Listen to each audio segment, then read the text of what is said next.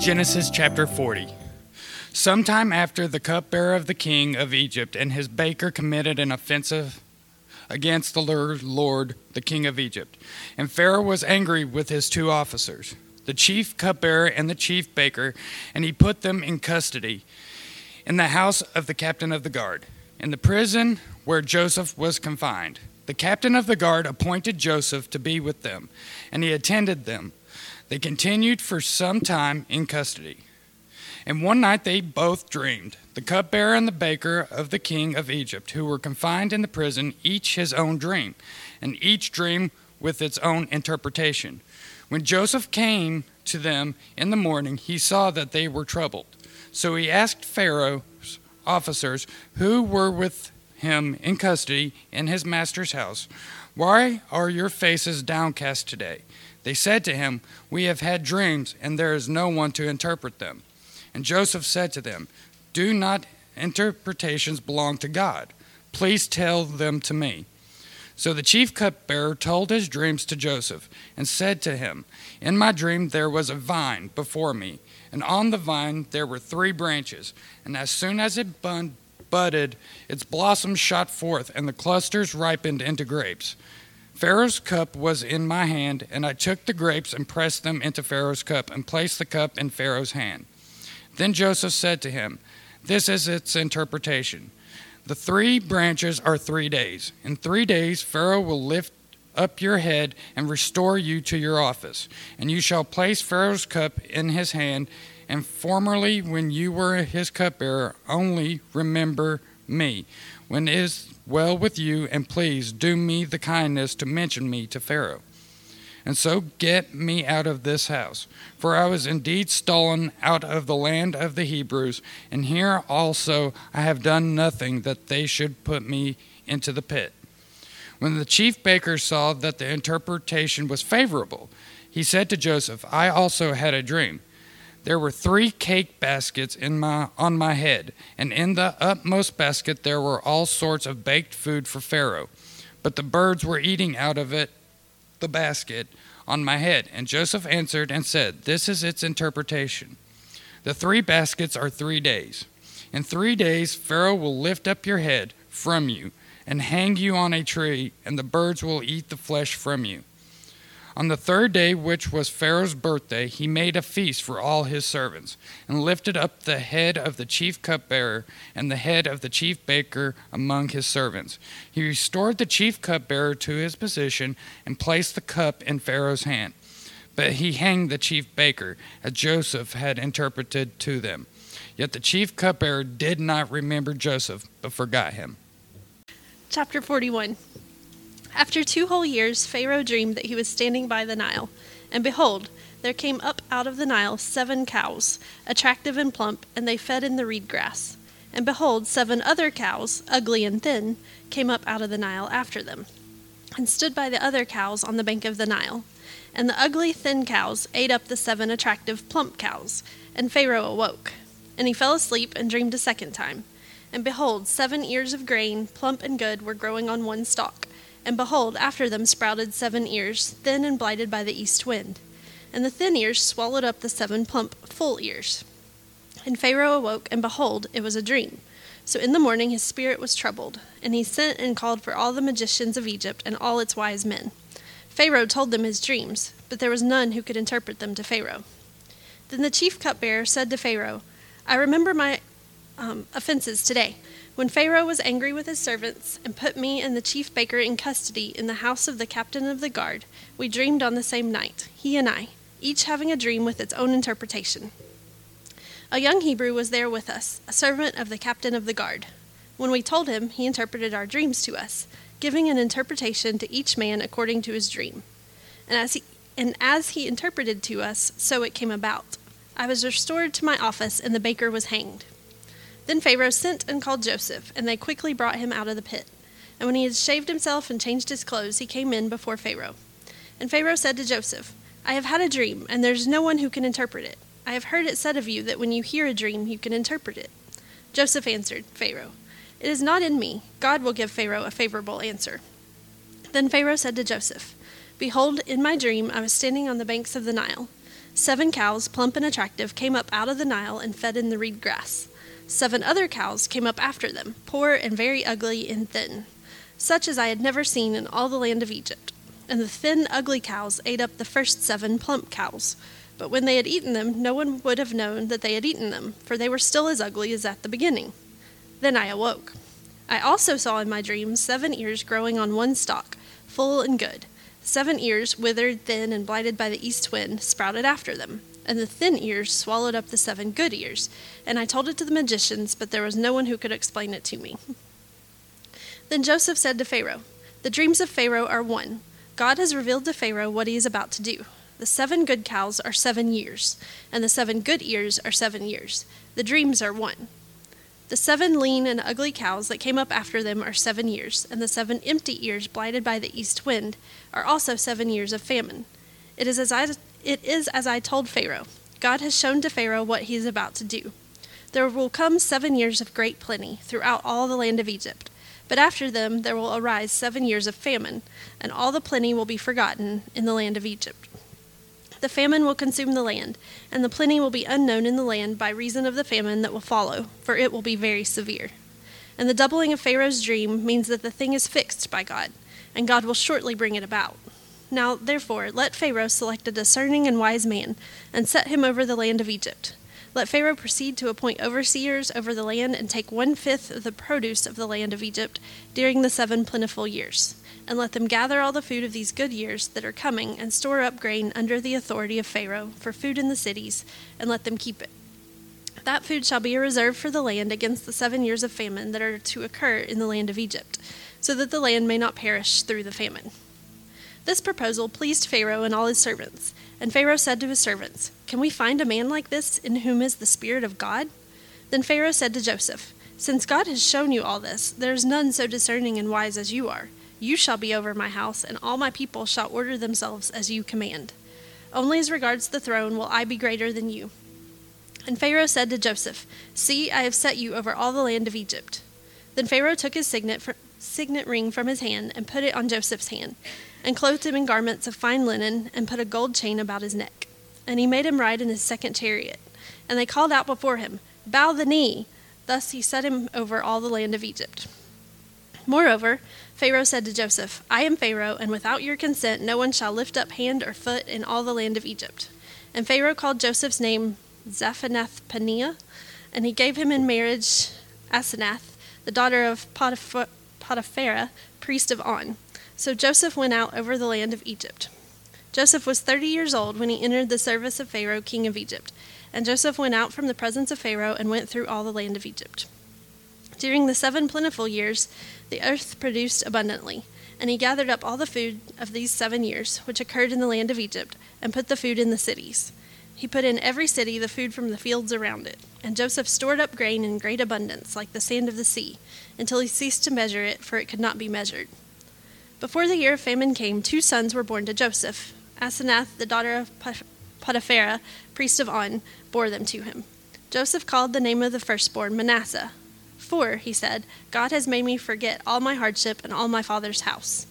The name of the second he called Ephraim, for God has made me fruitful in the land of my affliction. The seven years of plenty that occurred in the land of Egypt came to an end, and the seven years of famine began to come, as Joseph had said. There was famine in all the lands, but in all the land of Egypt there was bread. When all the land of Egypt was famished, the people cried to Pharaoh for bread. Pharaoh said to all the Egyptians, Go to Joseph. What he says to you, do. So when the famine had spread over all the land, Joseph opened all the storehouses and sold to the Egyptians, for the famine was severe in the land of Egypt. Moreover, all the earth came to Egypt to Joseph to buy grain, because the famine was severe over all the earth.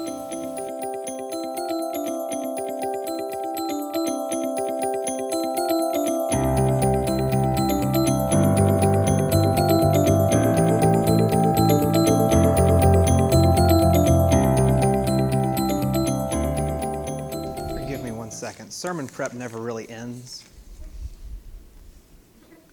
I had one more verse that it hit me and I wanted to add. And I don't want to forget that it's there. Okay. Cool. Thank you for dealing with the height disparity and all that. That was great reading. I also told her there were no names, and there were apparently a few names in there too. So, all right. Um, I have told this story before, but looking around the room, there are probably only three or four people who were here when I told it last. And I don't tell this story to make any one person who has heard it before look bad. It's just a good example of what we're looking at here in Joseph's life. When you think of being imprisoned unjustly, treated unfairly, when I was in third grade,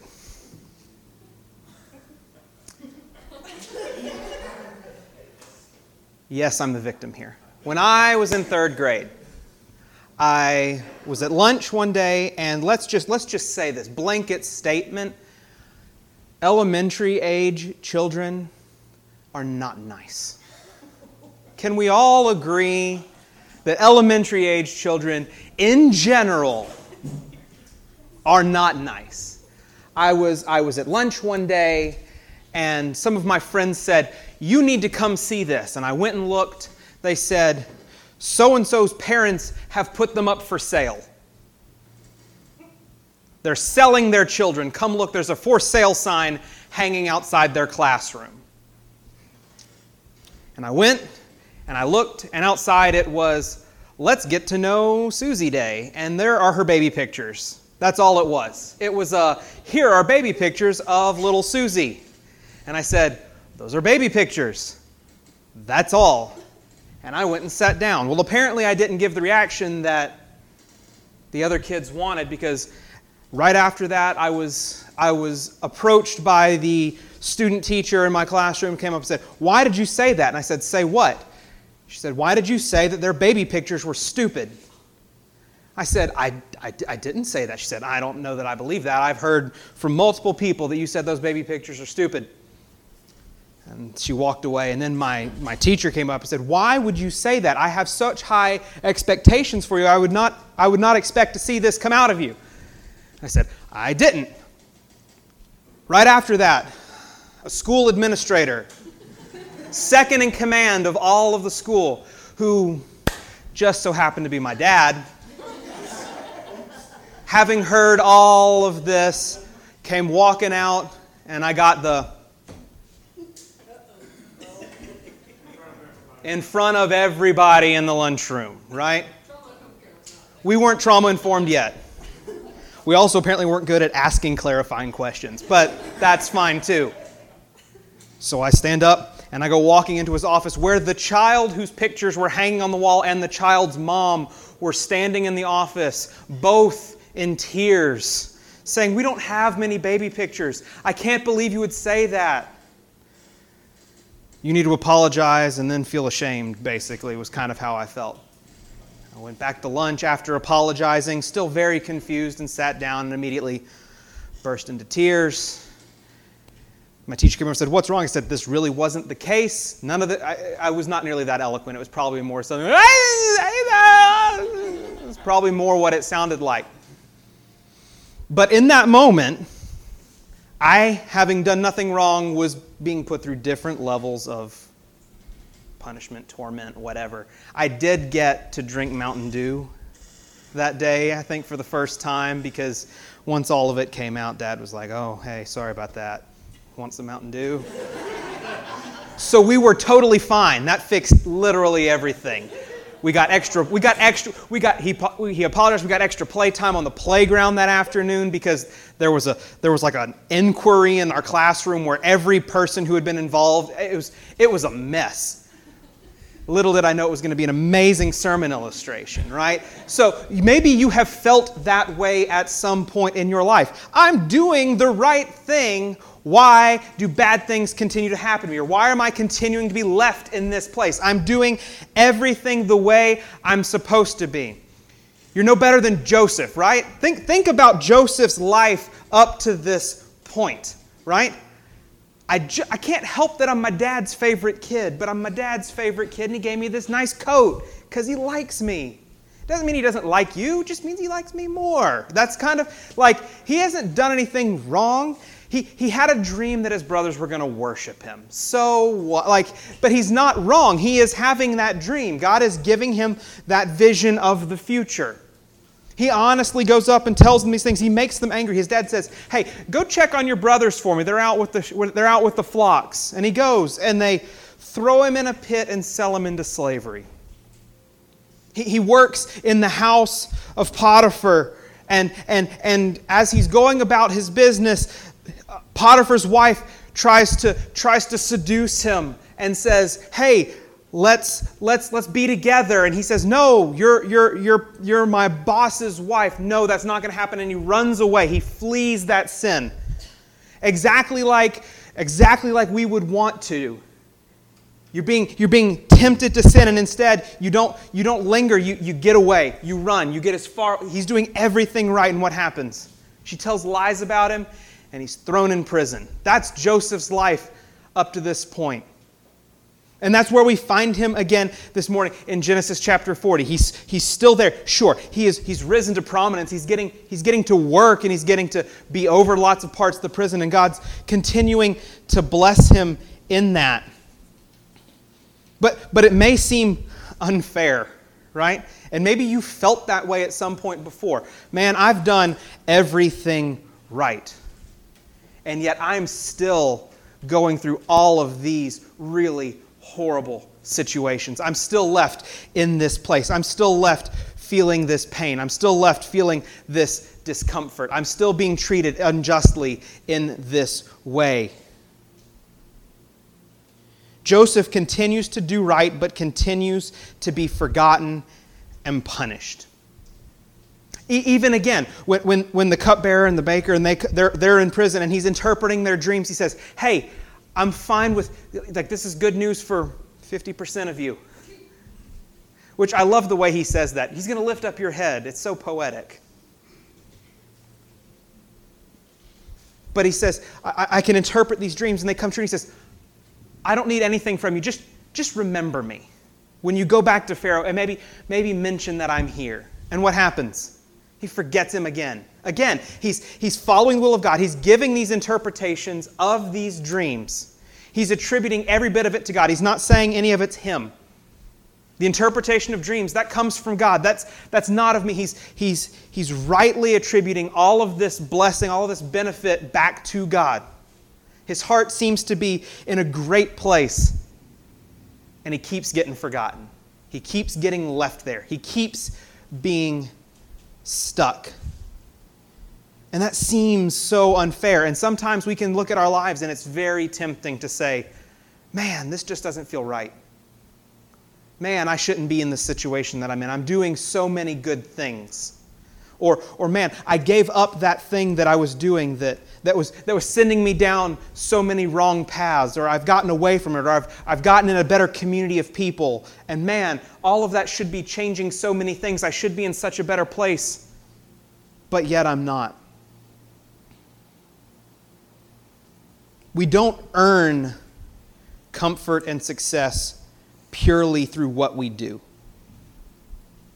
Even when we're doing all the right things, God may still leave us in prison. And that's why it's so tempting to say, you do this, you do this, you do this, you do this, God will do this. And yes, ultimately, as we follow God, as we pursue God, in the end, we will be blessed by God. If, we are, if, we, if our hearts are His, if we are surrendered to Him, if we are in Christ, when we, when we die, we will get to be with Christ forever. That is blessing. That is a win. That is a good thing. But to get to that, ultimately, it takes death, and sometimes the life you lead up to that might not be one that's purely cushy and purely comfy. God may leave you in prison for years and years and years for something you didn't do. Maybe He leaves you in prison for years and years for something that you did do. It reminds me of, and, and I mean, we all know, well, I say we all, most of us in here know Jason. Um, Jason is one of our friends. Jason is one of the members of our church who, after struggling with addiction, uh, found himself back in the prison system. uh, incarcerated again. And this is not an apples to apples comparison because, because Jason absolutely did do the things that have put him in jail. He's absolutely done those things, and he would be the first to tell you. But at the same time, since the time he's been in there, God has grown him so much, and he's done so many amazing things, and we've seen so much change in his life. And he's done all of these great things and built these great relationships. And yet, when the time for his, his hearing came, and we're hoping, oh, he's done all the right things, he's done so much good stuff, this is going to be the time that he's going to finally get out. The judge said, nope, we're leaving him in. He's got to serve all of his time. This feels very familiar. Sometimes, even when our hearts are pursuing God, He may still leave us in prison, literally. Many people throughout the Bible have been treated unfairly, even though their hearts were in the right place. I made a list just to give you an idea. Many of them we've already been studying as we've been going through Genesis. Think about it Abel, gave a, gave a sacrifice that's pleasing to God. What happens? God kills him. Isaac, son of promise. What happens? God says, I want you to go sacrifice him. He didn't.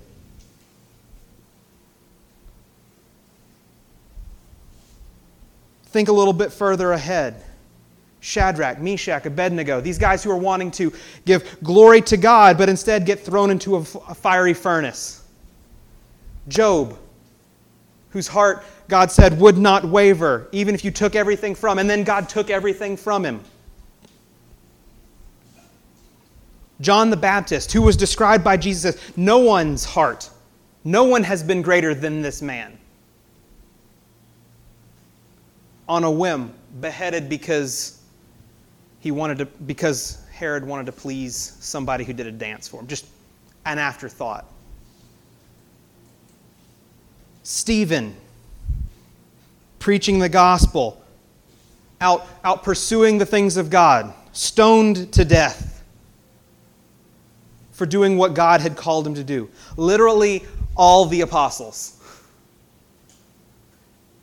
All of them lost their life for continuing to pursue the calling that Jesus had left to them. And then, most of all, the one who all of this is about, Jesus, who, who had not sinned, who had done everything right, who had never strayed from the will of God, brutally beaten and murdered. And I don't say all this just to be depressing. I don't say all this to make us feel bad. I, I, say all this to maybe when you're in a rough patch, when you're in a bad place just because you start doing the right thing doesn't superstitiously mean that everything's going to start going right. Even for all these people whose hearts were in a great place, who were doing the things that God had called them to do, sometimes they got left in really awful positions. Sometimes they got put through really uncomfortable things. Sometimes they had to give up their lives. But that's what following God can look like. And you may say, but all of these things seem so unfair. All of these evil things that are happening, are you saying that this is something that God is actually doing to them? He's putting them in prison, He's putting them through these things? Absolutely. Isaiah 45, verse 7 says, I form light and create darkness. I make well being and create calamity. I am the Lord who does all these things. And so we look at Joseph's life and we're like, man, he keeps getting left there. That seems so unfair that people are being so mean to him. But no, this is also Joseph being put and left in prison because God put and left him in prison. And we need to know that as the church we have to understand that God is over all of this. God is working in all of this. Because if we lose sight of the fact that God is in charge of this, it becomes so easy to become deflated and defeated, lose sight of everything, and say, there's no hope for anything. But if we can remember, if we can see that God's hand is in all of this, like, like Joseph keeps coming back to, God is still in control. God is still the one who's giving me this interpretation. God is still good then, then we can endure however long our prison sentence may be, whatever it is that we're, we're trapped in, whatever it is that we can't get released from. We need to have that right perspective of the way that God works around us. And having that right perspective and continuing to have that right perspective uh, continues to allow Joseph to be in the right place. I say that ironically, in the right place at the right time, put by God in the right place at the right time for a specific purpose, so that he's ready to hear and interpret these dreams. Dreams have been things that God has been using throughout history to give people a vision of what it is that he's going to do or to give somebody a particular message. Joseph wasn't even the last Israelite to interpret the dream to some foreign king. Think about Daniel, who also was interpreting dreams for King Nebuchadnezzar. Like, like this is a thing that we've seen God do on a recurring basis. And, and all of that, Joseph continues to attribute all of the interpretation back to God. And we still believe that this is a thing that can happen. God can still speak to us in this way. Acts chapter 2, um, in like one of the best sermons ever preached. Uh, starting in verse 17, Peter's, Peter's preaching to everybody at Pentecost. And, and he's talking about what it'll look like after the Messiah's come. And he's quoting Joel uh, from the Old Testament. He says, And in the last days it shall be, God declares, that I will pour my spirit on all flesh and your sons and your daughters shall prophesy, and your young men shall see visions, and your old men shall dream dreams. Even on my male servants and female servants in those days, I will pour out my spirit, and they shall prophesy. And I will show wonders in the heavens above and signs on the earth below blood and fire and vapor of smoke. The sun shall be turned to darkness and the moon to blood before the day of the Lord comes and the great, that great and magnificent day. And it shall come to pass that everyone who calls upon the name of the Lord shall be saved. In those days, after Christ has come, when the Holy Spirit's poured out, and look at it, he says, even on my male servants and my female servants, young, old, everybody, Holy, anybody that the Holy Spirit's poured out on, God can, God can give them dreams. God can say, like, this is, this is a way that God speaks to us. We believe that this is real. We don't, we don't look at this and say, this was a magic thing for another time, and it's, and it's cool that it happened that way, but God doesn't work that way anymore. No, no, no. We believe that God can still do this. He may not all the time. I'm not saying that means you should expect to go home, take your Sunday afternoon nap that some of you get, and I'm jealous of you and that God's immediately going to tell you what's going to happen, what you're going to order for dinner tonight in your dream. Like, that's not what I'm saying. It doesn't necessarily work that way. But I am saying that we, we who are filled with the Holy Spirit are still able to receive that kind of level of message from God. And I don't think we should, we should look at this and say, it's really cool that Joseph was able to interpret that dream that time but I think we should look at it and say, how gracious was it of God to give that message to Joseph in that time? Oh, that God would be that gracious and point us in the same direction. God, show me what your will is. God, teach me something. God, show me where we're supposed to go next. God, show me what it is that you're about to do. And pray and expect that the Holy Spirit in us is going to be able to work in that way. And so Joseph is interpreting all of these dreams. And again, he asks he asks them to remember him, and they don't. And he's left in prison for a few more years like years. Like, you think when you're in elementary school it's bad to like sit through like English class or math class or whatever class it is you don't like for like 45 minutes. You're like, oh, this is so awful. He's sitting in prison for two more years for something he hasn't done because somebody forgot him yet again. Sometimes we're asked to show a lot of patience as God leaves us in our discomfort.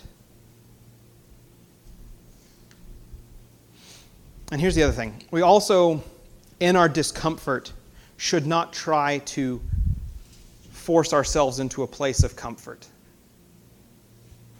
because God has a way of humbling us. Um, there's, there's a great, I'm not going to read the whole passage, but in Luke chapter 14, um, Jesus is telling the story about when you go to a banquet. You shouldn't, the first place you shouldn't try to go is to go sit at you know, the seat of the most important person. You shouldn't go sit at the head of the table because then if somebody more important than you shows up, what are they going to say? Get out of that chair. This guy gets to sit there. And by then, probably everybody's filled it in, and you're going to have to go sit at the foot of the table, or you might not even be left with a seat at all. But Luke 14, starting in verse 10, says, But when you are invited, go and sit in the lowest place, so that when your host comes, he may say to you, Friend, move up higher. Then you will be honored in the presence of all who sit at the table with you. For everyone who exalts himself will be humbled, and he who humbles himself will be exalted. So, what he's saying is, don't, don't just try to force yourself into a place of importance. Don't try to make yourself feel more comfortable. Don't try to, don't try to force some level of, of, of success or comfort or freedom from, from all of your tra- don't, don't try to go out of your way to force something. Sometimes you just have to humbly sit and wait for God to move. And that's kind of the place. Now, granted, Joseph's in prison. I get that. Like, he can't really force a whole lot. But he could have raised a whole lot more stink saying, hey, I'm falsely accused. I did this thing for this guy and he's forgotten me. Will somebody go send him a letter and tell him to at least remember me and please try to force Pharaoh to hear who I am? No, he waited patiently, did not lose sight of who God was. And when the time came that God was ready to pull him out, not only did God pull him out of prison, but he put him in the second highest place of political power in the world superpower, Egypt. Right? He became the second most powerful person only to Pharaoh. From prison, a foreigner is placed in this position of power because God exalted him to that place. No, he didn't walk into prison, so, so it's not like he went and sat at the lowest seat, but, but he patiently, humbly waited for God to work in some sort of miraculous way, which he did, and he was placed in an exalted position. And I'm not saying, again, this isn't, this isn't prescriptive. This isn't if you go make yourself feel weak and humbled and simple that God will then automatically make you the vice president of the United States. Not saying that. But what I am saying is that God has a way of humbling us when we try to force our level of comfort, when we try to force His hand. And when we patiently wait on Him, God also seems to have a way of putting us in the place that we ought to be, the place that we want to be, in a place that is satisfying and comforting there. Again, we should take our cue from Jesus also, who did not count equality with God a thing to be grasped but humbled himself, taking on the form of a servant, allowing himself to be beaten and mocked and killed, submitting to death, even death on a cross. Right? Allowed himself to be humbled so that God could exalt him and glorify him above every name. Give him a name that is above every name, so that all the earth should know, every knee should bow, every tongue confess that Jesus is Lord. That's my paraphrase of Philippians 2. Right? But that's, that's our example. Allowing ourselves to be in this place, to recognizing the things that God puts us through sometimes.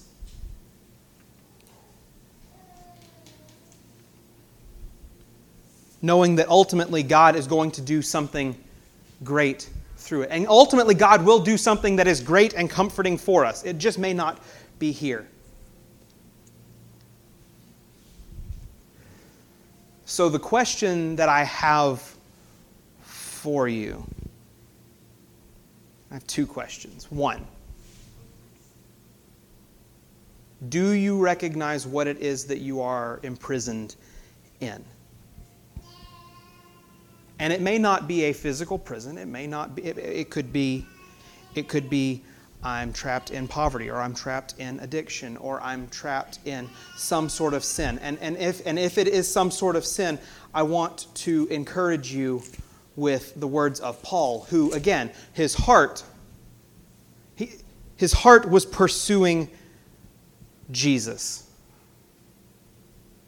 He knew what it was that he was called to, and he wholeheartedly went after it. But even still, in Romans chapter 7, verse 18 and 19, this one's not going to be up on the screen because I just added it.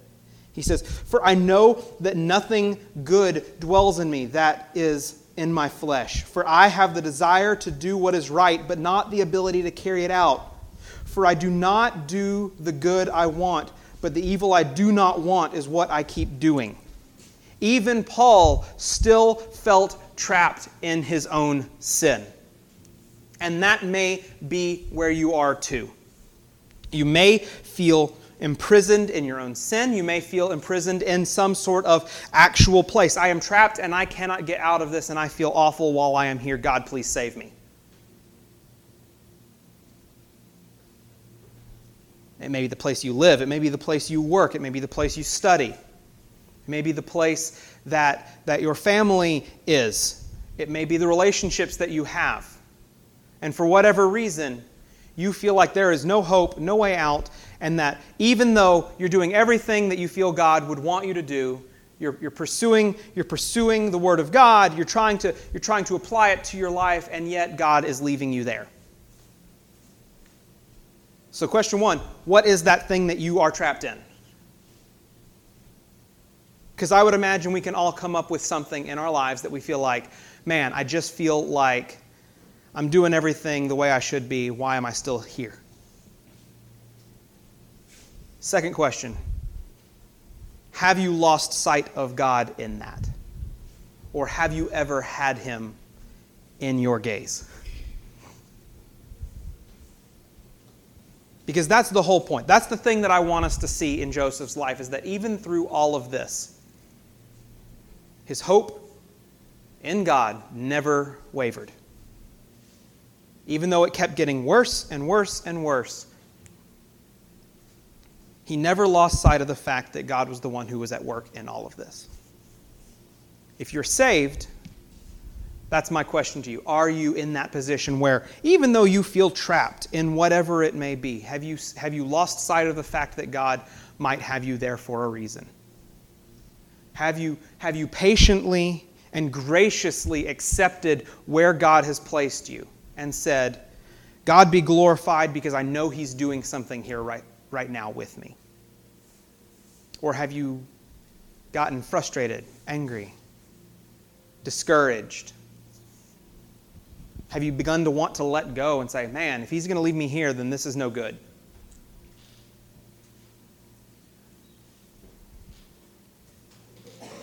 We need to know this. If you've never, if you've never surrendered your life to Christ and you feel trapped, and you may think that, why would I want to follow a God who's got me in this place? Or look at all the evil that's going on in the world. Why would I want to love a God like that? Well, I would say because that's the only God that there is. And that God uses those bad things and uses that evil for good ultimately for his glory, but for those who are in Christ, he uses it for their good as well. Sure, it might be uncomfortable now, it might be bad in the short term.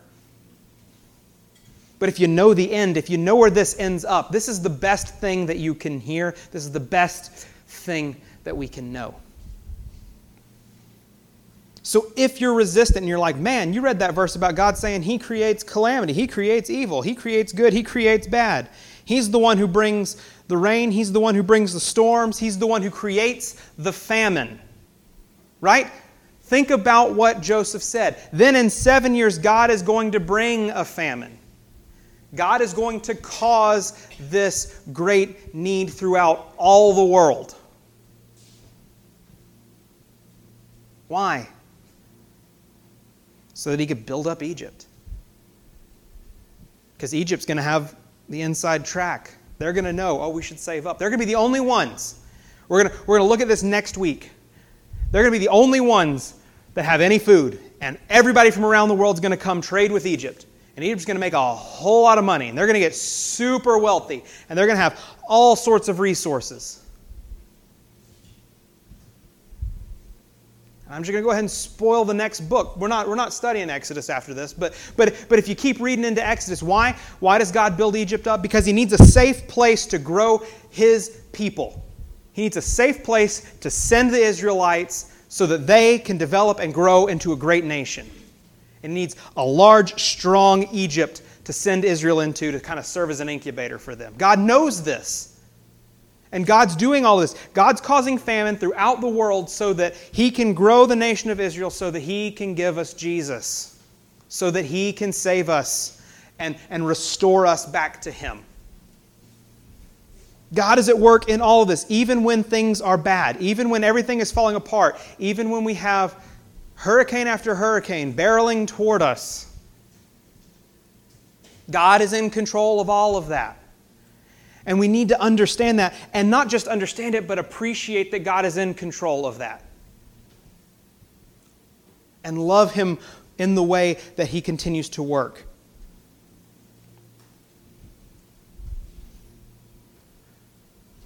So I'm going to pray.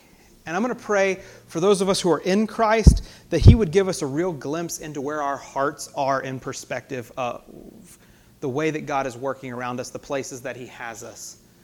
Uh, but if you're not in Christ, if you are not saved, if you have not, if it, it, like, like, Pete, like Peter said, and all who call upon the name of the Lord will be saved. If you aren't calling upon the name of the Lord, if you have not called upon the name of the Lord, if you are not in Christ, I'm going to pray that you see that God is in control and that He's the one that you need to be relying on, even if everything's bad. I'm not, and again, I'm not here to offer you false hope in a, and if you call upon the name of the Lord, everything's going to be great. In the short term, it will.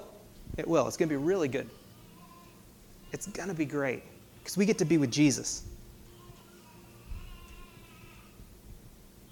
but I want you to know Him and know the family of God that you're adopted into. And have right perspective so that when you see all these bad things, you're not disheartened, but instead encouraged that God is in control of all of it and that we can trust Him and place our hope in Him. Let's pray.